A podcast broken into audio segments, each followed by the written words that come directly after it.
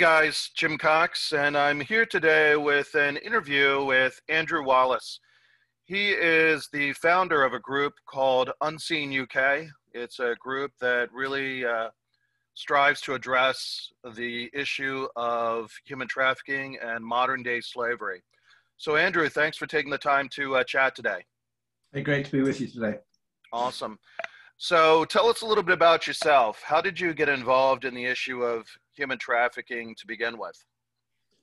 Um, I think I'm probably like most people of my age, certainly in the UK, but probably you know around the globe. We grew up, we went to school, we learned about the transatlantic slave trade, and then how this guy called William Wilberforce passed, uh, finally passed legislation in the UK Parliament outlawing the trade, and then um, you know everything flowed from there. Uh, I, have got a varied background, you know, corporate, uh, public sector, uh, faith sector, and it was um, a colleague of mine was in the Ukraine and came across uh, someone that was uh, about to be trafficked and ended up having to, to, cut a very long story short, ended up having to buy her off the trafficker uh, in order to stop her uh, ending up in an exploited situation. Um, mm. so that story came back, and I've been to the Ukraine a number of times and knew it was fairly wild west. You know, this is back 15 years ago. Um, I thought, well, that's different. Um, what's trafficking?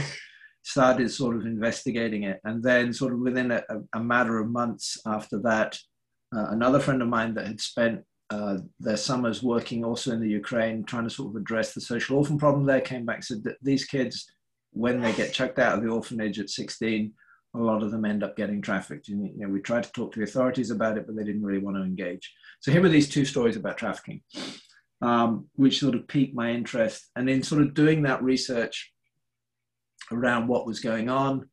Um, and you got to remember this is in you know in the mid noughties.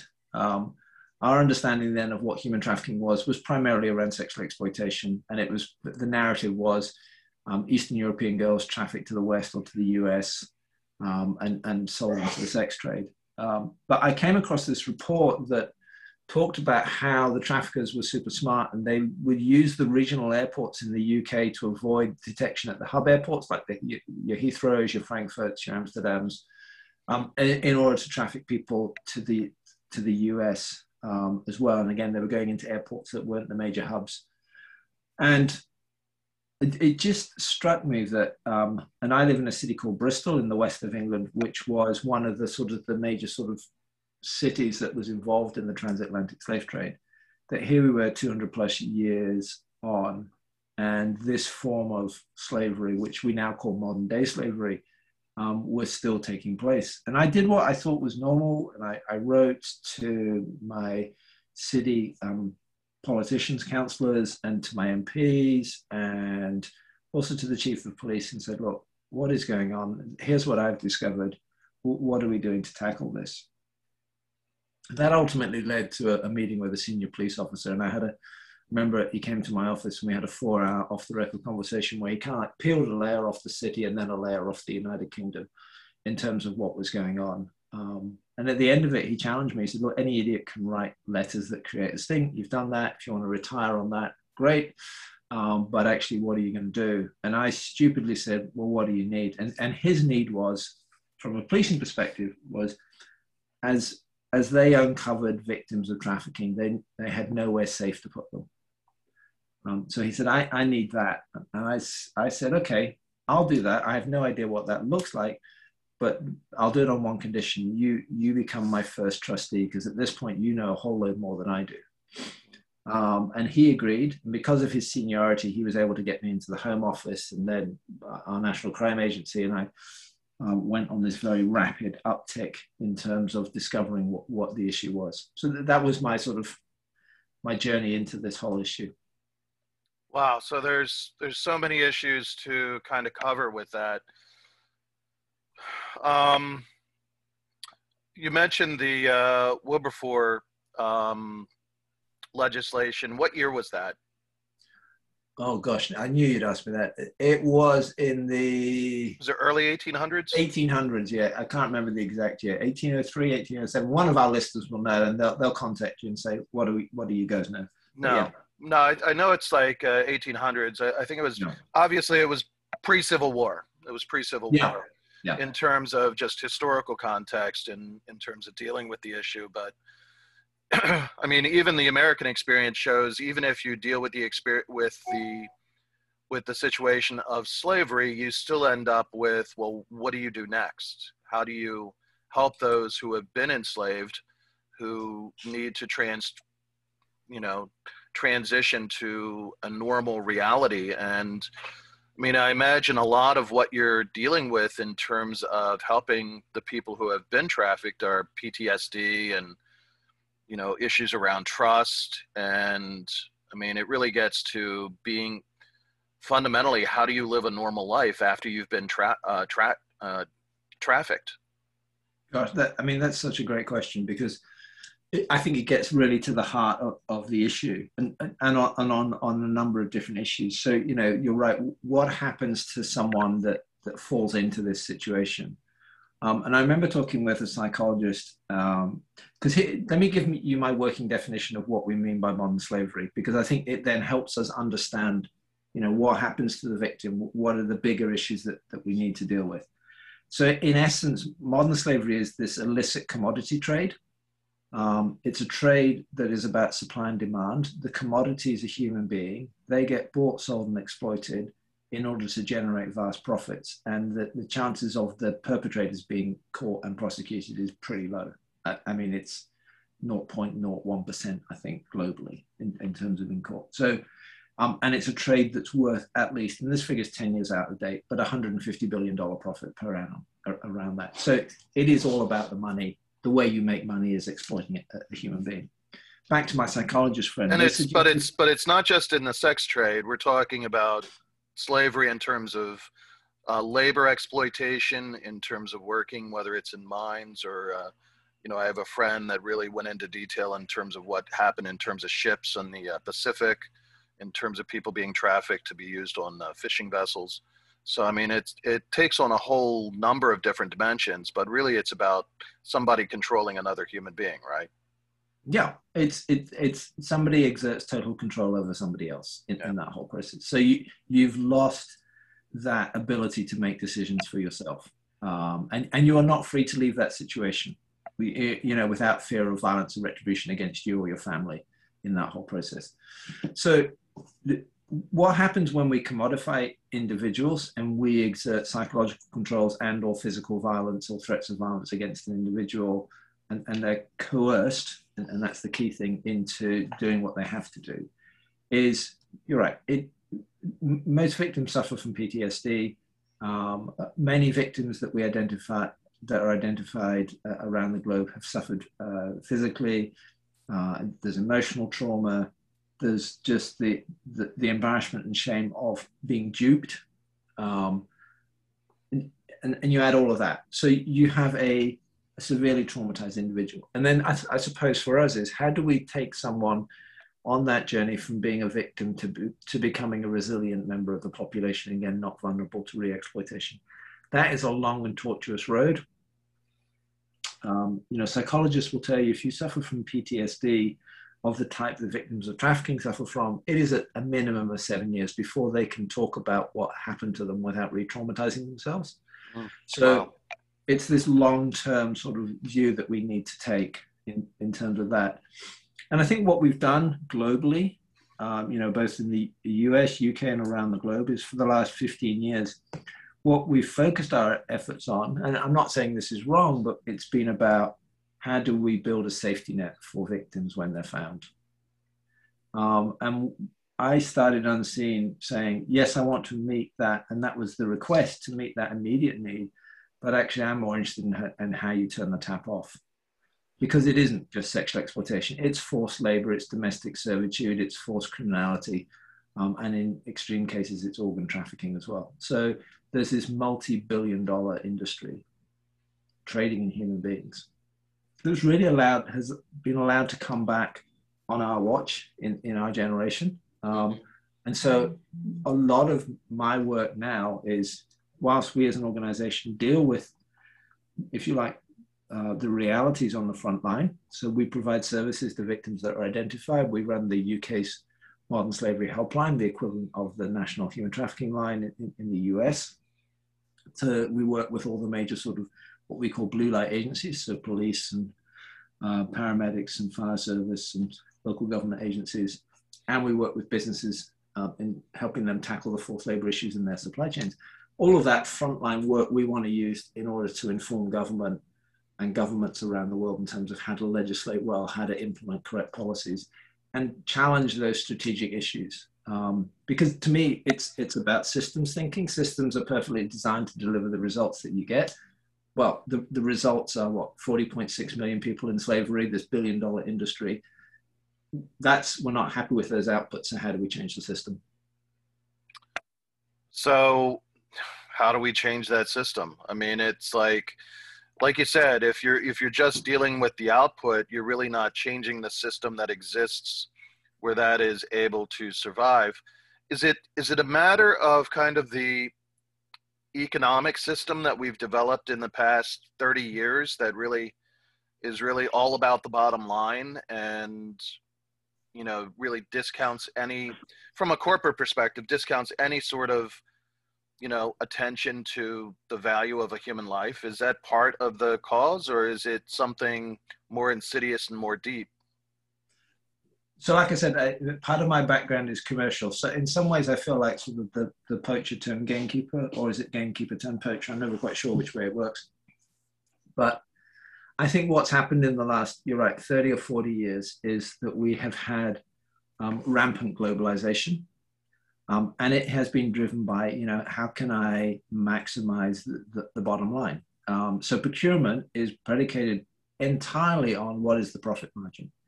And if you, excuse me, if you put that pressure all the way down the supply chain, then actually you will create the environment for, I, at, at best, businesses having to cut corners mm. um, or subcontract at short notice because I can't give you 60,000 t-shirts in yellow by tomorrow because you know my output of the factory is 20,000 a week. And so why are you even asking for 60,000?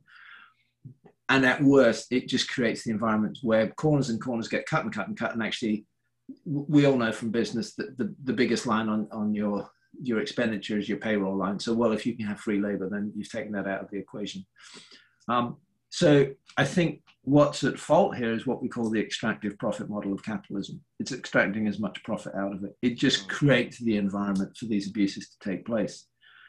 We've seen in the last 20 or 30 years, you know, this thing around CSR, but it hasn't really, um, still hasn't really challenged these things. But actually, what we're now seeing with what's called um, ESG, environment, society, and governance, is just now we're starting to see some focus on the on the S, um, and th- this is about how do we create those business models that yes they do need to make profit, but it's sustainable profit and it's long term profit, and that we're not um, screwing the planet and screwing individuals in the process. And I think you know part of the part of the solution is legislation, but part of it I think is also saying, well, what are the what are the upsides for doing the right thing? And often, you know, when we talk with businesses, they're full of people that want to do the right thing, they just don't know how because they're stuck in this system. Yeah. And so it's about let's build the economic argument for doing the right thing. Um, and that happens on, on, on a number of levels. And I think what we've just seen in the last few years, especially from the investor community, is saying, well, actually, this issue of modern slavery and labor exploitation is for us is just another form of due diligence that a company should be doing and ensuring that that's not not not there. The legislation that has grown up around the world in terms of reporting what companies are doing around modern slavery, well, why don't we vote on those at AGMs? And why why don't we, you know, as investors make some decisions around that? That to me is kind of like step one. Step two is okay, let's talk about the economics of what happens when we do the right thing. So, for example, if you were to take one, say, global apparel brand, and you take one line, say, a pair of jeans, um, and say, well, what happens if we do the right thing all the way down the supply chain? So we, we adhere to the principles of decent work as defined by the ILO, the International Labour Organization, all the way down the supply chain. Well, and that presupposes you know where your supply chain goes first. So maybe the first thing is, where does the supply chain go? but then apply the principles of decent work and apply the principles of a contextualized living wage all the way down the supply chain. What happens? Now, for, our listeners that are consumers, because they'll be going, oh my gosh, this the price is going to be scary for a pair of jeans. The price of a pair of jeans goes up by about 25 cents. What's more interesting is what happens at the other end of the equation, because what happens in those factories, say in Bangladesh, where it is pre- predominantly women and girls that are, that are in those factories making those jeans, by paying a contextualized living wage, those mums can support their families, which means those children can go to school. And we know all the economic benefits of, of kids being in education longer. It, you know, the economic uplift is, is so much quicker. The economic uplift is quicker, you're actually reducing the vulnerabilities to exploitation Bang. in that whole process. Yeah. And also, if you look at quality assurance and productivity, it, it goes through the roof by doing the right thing. So you have to say, do the, if we do the right thing, then actually there are all these benefits that flow that are broader benefits, the societal benefits that will actually help us address the issues of, of forced labor and modern slavery around the globe. But that's just that's just one thing. But the fact that it only cost a quarter in terms of the price increase to do that, I mean, it seems like a no-brainer. So why isn't it being done? I mean, is it a matter of society coming to business to say, you know, what the hell? Or is it a matter of government, you know, instituting instituting some sort of basic common sense? Yeah, yeah. I, I think it's a combination of things. So I, I think what I've observed is, and, and often the pushback you'll get from businesses, and it isn't just around, say, apparel and everything else, is this pushback about price.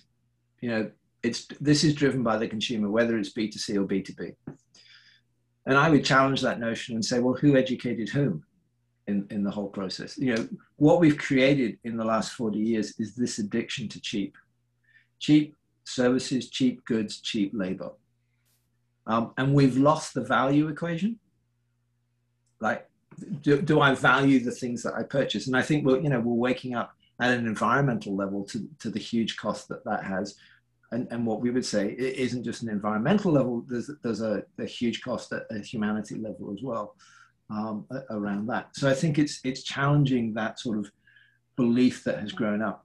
And so, well, you know, well businesses challenge- businesses are offloading that cost, right? It's not even that it doesn't exist; it's that they're just shoving it off to society to pay the price of whatever that differential is. Yeah, but but businesses were involved in the education of society. So yeah. you know, when we rapidly globalized, we educate. We, we basically the mantra was it doesn't really matter where it's made. It's it's about what it costs, and and you know, and we can ship just in time and get it to market and everything else. And so we we hermetically uh, sealed the consumer from the reality of what it takes to, to get that item to market and, and what the, the, the, true cost is. You know, and 40 years ago, would we have been talking, say, you know, from supermarkets about loss leaders, you know, a, a, around that in order to generate, and, and all of that is just fed into the system. So part of my challenge to business is, is re-educate your consumer around that because we're not talking about this this vast. Here's the upside of globalization: is you know that there isn't this massive uplift in terms of the costs of goods. There is an uplift, but it, it's not huge, and I think it can be borne. I think there is a role for government in, in legislating smartly. There's a role for investors in terms of, of demanding that businesses do the right thing. Um, and there's, there's a, a role for the consumer to say, actually, I don't want to be purchasing products that are tainted with slave labor. Um, and, you know, we've seen this, you know, just recently in terms of um, the, the US's use of the Tariff Act in, in banning goods from Xinjiang in China and, and the whole Uyghur forced labor situation. But it's not just China, it's Malaysia and Indonesia. And, you know, and we, have had our own issues here in the UK in terms of sort of the Leicester apparel factories with, mm. with one of our major brands. So it, it's not a problem that is always overseas. It's a problem that's also local, you know. And I've been to the US numerous times, you know, around forced labor. There's issues within the agricultural sector, the apparel sector, and, and, and so on. So it's let's not kid ourselves. It's a problem that's over there. It's a problem that's here, and it's a problem that's global simultaneously. Exactly. What um, now? One of the reasons we had connected, is I saw that you posted something about uh, the UK passed a uh, anti-slavery legislation recently. Can you tell us tell us a little bit about that? Sure.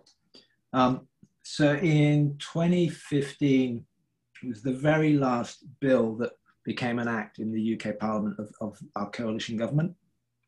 Um, and I was actually in the House of Lords observing when that bill became an act. And it involves a man in black tights marching a piece of parchment through the palaces of Westminster. It's very anachronistic, but you know what we're like for that, for that in the UK. The, the backstory to that was in 2011, I was asked by a think tank in London to carry out a review of the UK's response to modern slavery. So we took two years to do this review, looking at um, what the UK was doing to tackle these issues. Um, and that report came out in March 13. Um, and it was pretty damning in terms of the, the UK's response and said, you know, we, there's a number of things to do. One of our headlines was we need modern slavery legislation. So legislation had grown up piecemeal, it was scattered across a whole bunch of bills. Um, and, and then it was called human trafficking as well. So nobody really knew what human trafficking was. It was a technical term. Um, so, you know, both in terms of law enforcement, uh, but also the general public and media, it was kind of like a backwater issue. When we published the report, we got super lucky in that we managed to sort of be the headline news for the 24 hour news cycle. Um, so it gained a lot of traction. The government didn't help itself because its initial response to our report was, we think we're doing okay. So it was very easy for us to then say, well, look, here's 80, 80 recommendations that says the UK isn't doing great. But one of the top recommendations was um, bring forth primary legislation. Not that um,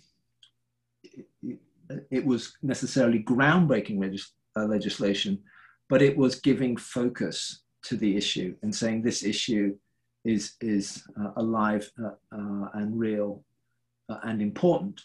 Um, and um, within eight weeks of the report coming out, I ended up in the cabinet office, sitting around the table with the UK cabinet. Um, and our then Home Secretary Theresa May said, "Well, based on this report, we're going to bring forth primary legislation." And then I spent another two years in and out of Westminster, helping the politicians sort of um, draft um, the legislation. Now, two years may sound like a long time, but that's just not a long period of time in order to go from literally zero, a standing start, to getting an act passed. Mm-hmm. So it's not the greatest legislation in the world but it, it was landmark and that was the, it was the first time you had a country saying we're going to bring forth primary legislation called mo- about modern slavery um, and the bit that we led on between 2013 and 2015 and, and really um, argued for strongly was what we call transparency in supply chain legislation that required big companies to talk about what they were doing mm-hmm. tackling these issues so yeah that that was the journey of how that modern slavery act came into into being and, and the part that i played in it are you familiar with uh, California's Transparency Act? SB 657. Yeah. So I met um, Julia Ormond, who the actress who uh, has a not-for-profit called Asset, um, and they were the, the the lead organization that brought about SB 657. So I met her in London in 2011. She told me about what they had just passed in California, and, and I just went, well, that's that's genius because what it's not doing is beating up business because there are good people in business. There are businesses that are trying to do good, the right thing. It's just saying, tell us, disclose to us what you're doing. Um, and so we just said, okay, well, let's let's try and do that in the UK, and then you know from the UK, let's let's go further and, and see what what else we can do. And if you like, the snowball started in California and it picked up speed in the UK, and now we've seen the Australians do it, and the Canadians looking at it, and the Kiwis are looking at it, and then just this last week, the European Parliament has passed what they call mandatory human rights due diligence reporting. So this, what I call this slow moving tsunami of transparency legislation, uh, requiring business to, you know, take responsibility for its supply chains, for the conditions in which goods and services and labor occur within that supply chain and saying actually if you're at the top of the shop you do have a responsibility all the way down the supply chain has grown apace since 2010 so you know in, in 11 years um, the, the pace has really picked up. So what's the what's the consequences if somebody finds if a company finds that they have human trafficking in their supply chain and choose to do nothing about it, or somebody finds that they have human trafficking that was undisclosed? Um, so under under the UK legislation, uh, the Home Secretary has the authority to take a company to court if it hasn't produced a statement. Mm. um, around that. In five years, they have taken zero companies to court. So this is where legislation falls down. You know, governments legislate, but if governments then don't use their own legislation, then hmm. um, and that's why people say, "Oh, you know, the legislation is toothless." And I go, "Well, go back and read the legislation. You know, it's it's not the legislation is toothless; it's it's the enactment of that legislation." Yeah. What that's led to in the UK is there were calls for upgrading of the legislation. So they're going to, the, proposal is that there'll be mandatory reporting on that. They've created a government central registry um, and um, they're, they're going to introduce fines for not reporting. Now, what the mandatory human rights due diligence legislation says, and there's been some um, primary um, court cases that have just passed here in the UK and in Europe, and I know that there's one underway in the US around uh, child labor in the cocoa sector is this principle of where does responsibility within the supply chain lie? Um, and the, the court cases have said, well, the responsibility lies at the top, you know, the, the business at the top of that legislation. What the Managing Human Rights Due Diligence legislation says, yeah, that the responsibility goes all the way down the supply chain. So you have to uh, due, you, you must do due diligence. There's a complicated uh, tongue twister for you. Um, and you must deal with what you find um, and you must make remediation and restitution in that whole process. So I think in a very short period of time, we will see companies having to take responsibility for the circumstances and the conditions in which their businesses operate and their supply chains operate, which for me is great because that is the way that you, you get into finding modern slavery. And one of the things we say to businesses is report what you find, you know, because that that tells me that you're then being proactive in looking for it. If if your stance is, well, we'll do something if we find it, then you're in the wrong stance with dealing with it. You you should every, every business, regardless of sector, should be in the stance of when we find it. What what are we going to do? Because I don't think there's a sector or there's anywhere in the globe where this issue isn't um, uh, of importance and of relevance to the business. So what uh, what role do you think investments play or investment management? For example, um, pensions, um, trusts, and so forth. You know, what role do those vehicles play in terms of trying to affect change? They play a massive role, um, and I think they should be mandating businesses to report what you found. Not that that then becomes necessarily a, a, a cross against that business or a red flag against that business, because it's back to that point of if a business is, if you look for it, you'll find it in a, in a business. So let, us just sort of ditch the facade of we haven't got a problem. We, we have got a problem. The question is then how do we deal with it? So first step is, is go and find it, report what you find, report how you've dealt with it, what lessons you've learned from it, and how you're applying that back into the business in that whole process. The second thing is, I think they, you know, just as consumers don't want necessarily their funds in, say, tobacco or increasingly in fossil fuels, etc., you know, is is de-invest from those businesses that aren't engaged. So even at a level of, so in the UK, the UK legislation touches about 18,000 companies. We have 4,000 companies that have never produced a statement. Well, just on any risk profile, why would you be investing in those companies? Just, I mean, just, you know, ask them, but then get out. and then, oh, excuse me, that was my dog. Um, and then I think it's up to investors to say, um, we want to vote on your statement and, and vote on the actions that you're taking. It's, it's not so much the statement that, that I'm interested in it's what what are the actual steps that that business is taking? And is it iterative? And it is that you know are there key performance indicators against it? And that you know that should be of key interest to, to investors. Um, because you know i've seen statements that year after year say we think modern slavery is a, is a terrible thing and we have some policies and procedures. Okay that's year one. Year two we think modern slavery is a terrible thing and we still have some policies and procedures. We haven't taken any steps. Actually what you should be saying is we think modern slavery is a, is a, terrible thing, but we haven't taken any steps this year. And it, and it, you know, it, the basic KPI reporting that just doesn't happen. So yeah. you know, what what are you actually doing? What are you finding? How are you um, addressing the the issues? Not just the issues itself, but the wider issues as well. You know, how are you ensuring that you are hearing from the, the worker voice? How are you ensuring that your audits aren't just a tick box exercise, you know, that are announced three months in advance, etc. How are you ensuring that you get the, the voice from, uh, say, third sector organizations on the ground who, who really know what's going on? Why are you continuing to operate in countries where you've got, uh, say, in the Middle East, you know, the kafala system, which is basically tied employment with, with no freedom to leave. Um, oh, we call that modern slavery. Um, you know, all these things. Ask the questions, um, and it's a bit like sort of any due diligence pro- process. You know, ask the questions until you're satisfied with the answers, and you've got the evidence to back that up. Investors have a key role to play. Is there um, is there a plethora of organizations able to handle the due diligence required? I imagine, like normally in corporations, this isn't. They're not trained to do this sort of due diligence. It would take a professional organization with the background to be able to do it. So, is there enough capacity in the system to do that right now? It would seem like that would be kind of a growth industry if we were to take this seriously. Yeah, I think it, the short answer is no, no, there isn't, and and B, yes, it, it is a growth industry, um, and I think it, it's it's a legitimate cost of doing business because if, if you don't do it, then actually, what are you saying?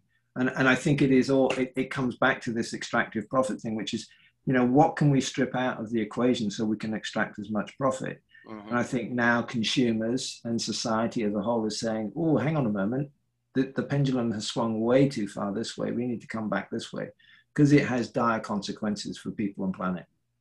No doubt. What um um I had a number of other questions, but I uh, got lost in the conversation.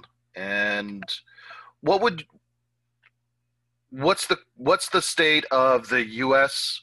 situation in terms of addressing uh, trafficking. I know California seems to be kind of on the lead in terms of its transparency of supply chain, and I don't know how effective that's been. It's been a couple of years since I've checked in with the people there, but um, where does the U.S. stand by comparison?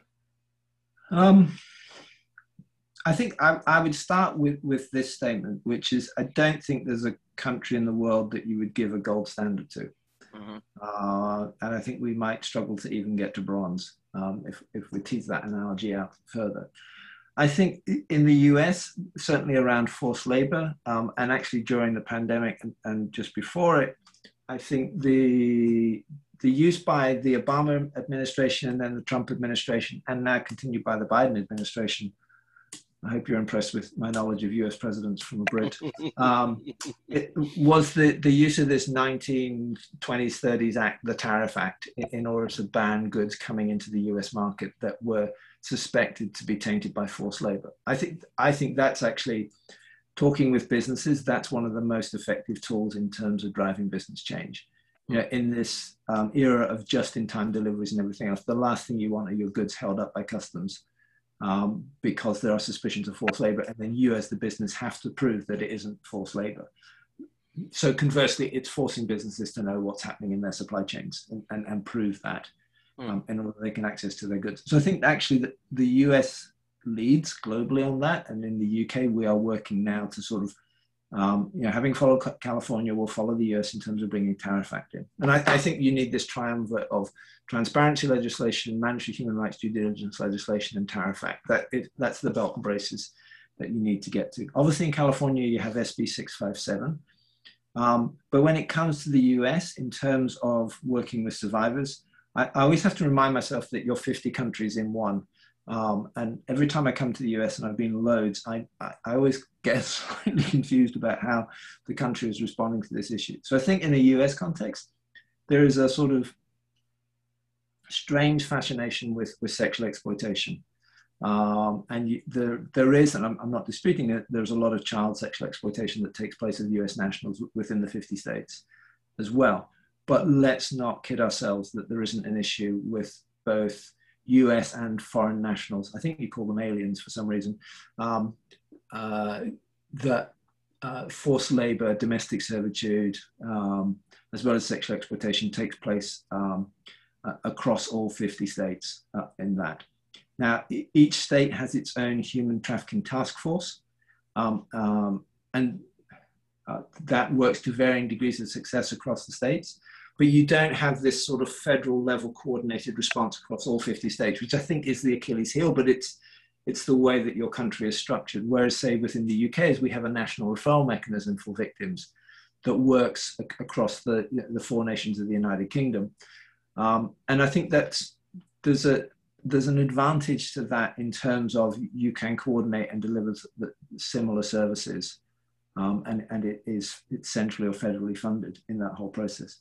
That said, I think victims that engage with the process in the US can get access to what's called a T visa, which gives them the right to re- remain in the US. You know, if they've contributed to uh, a police investigation, um, and you know there were fears when that came in that you know you'd be swamped with with people claiming on that. I don't think it's ever got above 500 people in a year. Um, it, it's quite hard to get, but it, to me that seems a humane response to individuals who, for very legitimate reasons, often cannot go back to their source country because it would place them straight back in a position of vulnerability. Mm-hmm. I think what the US needs to look at is what form of mandatory human rights due diligence legislation it wants to be involved in. Uh, and it, needs to enact, and then probably at a federal level, um, and or you know across the, the 50 states, transparency in supply chain legislation needs to take place because, in essence, you don't want to create an environment where you can do business in one part of the world and avoid the strictures of that legislation. Um, the point of legislation should be about a level playing field, and, and these are the parameters on which um, we're going to uh, do business. That said, you know, globally, if we look at the UN SDGs, um, SDG 8.7 says we'll eradicate modern slavery by 2030. Well, if we carry on as is, we haven't got a hope. I mean, I think I was reading something. We need we need to find 10,000 victims a day, every day, if we're just going to address the 40.6 that we guesstimate are the number of people in those situations. And, and my view is, okay, that's, that's, that's a good headline and, and it focuses, but it's, it's missing actually, let's step back to the strategic level. Let's go to the helicopter level and say, what are the things that we need to change strategically so that this, you know, we are tackling this supply and demand trade, mm-hmm. that we're, we're creating the environment where it is both publicly not acceptable um, and, and, you've got you know business doing the right thing and, and consumers doing the right thing and i think the thing that people forget and you know you started with wilberforce let's bring it back to him you know he trying to get that legislation through parliament he failed more times than he was successful trying to get that through parliament yeah. but actually and this is the bit that people forget the thing that changed was actually public opinion hmm. because it, it was the public saying we're not going to buy sugar because we know it's the circumstances in which that sugar is made, i.e., mm. slave labor. Mm. And, and when the public stopped buying goods, um, and this is, hear me, this is not me advocating for boycotts, but actually it brought the, the slave traders, the, the sugar barons to their knees because their business model went out.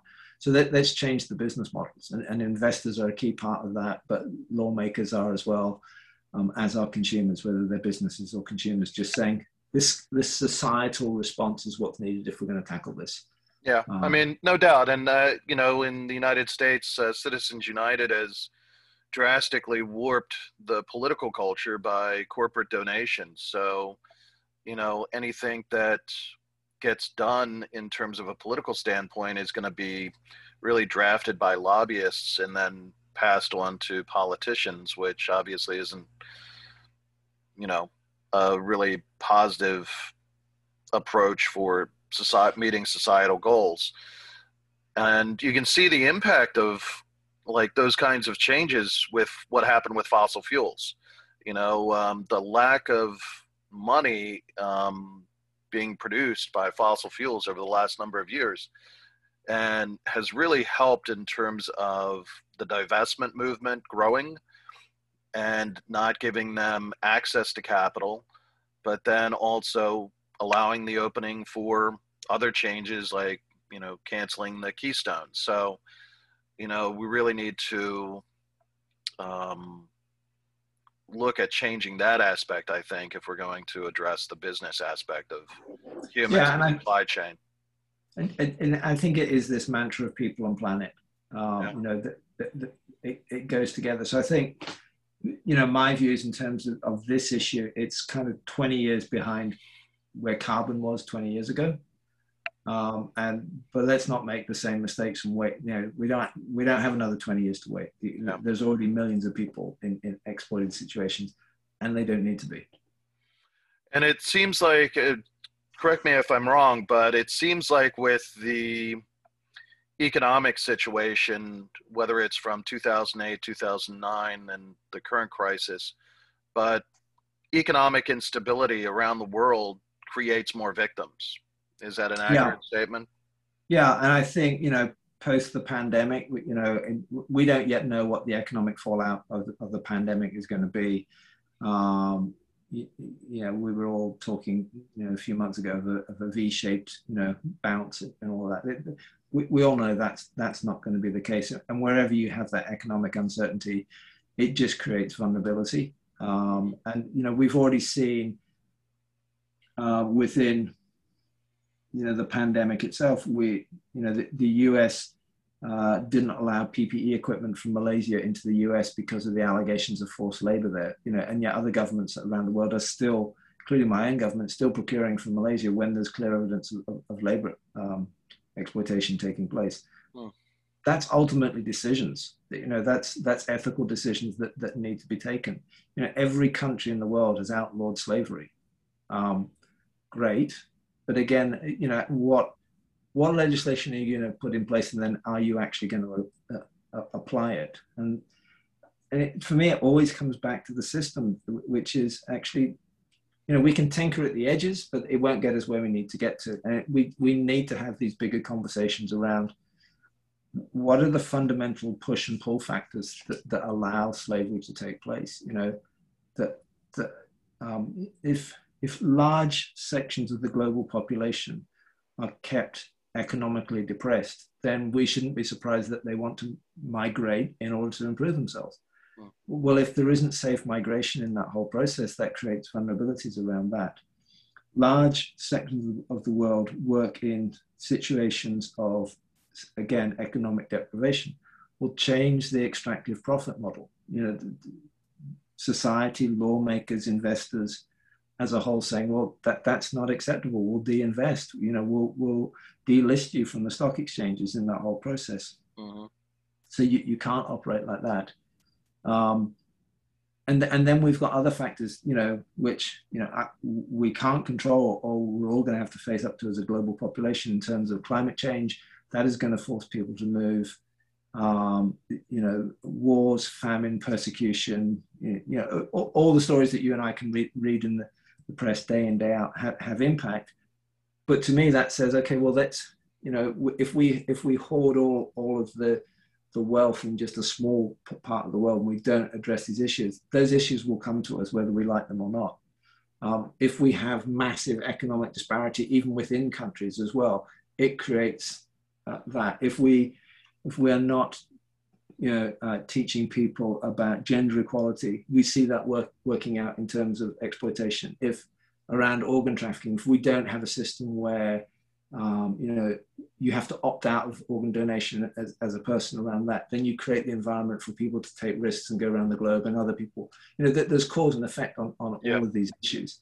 I'm not completely pie in the sky and saying these will, will, will you know, we can deal with these rapidly and, and and then these problems won't exist. No, of course not. But I think there are fundamental things that we can do that will radically change the, both the perspective on the issue and the response to the issue. And, and it calls for courageous leadership.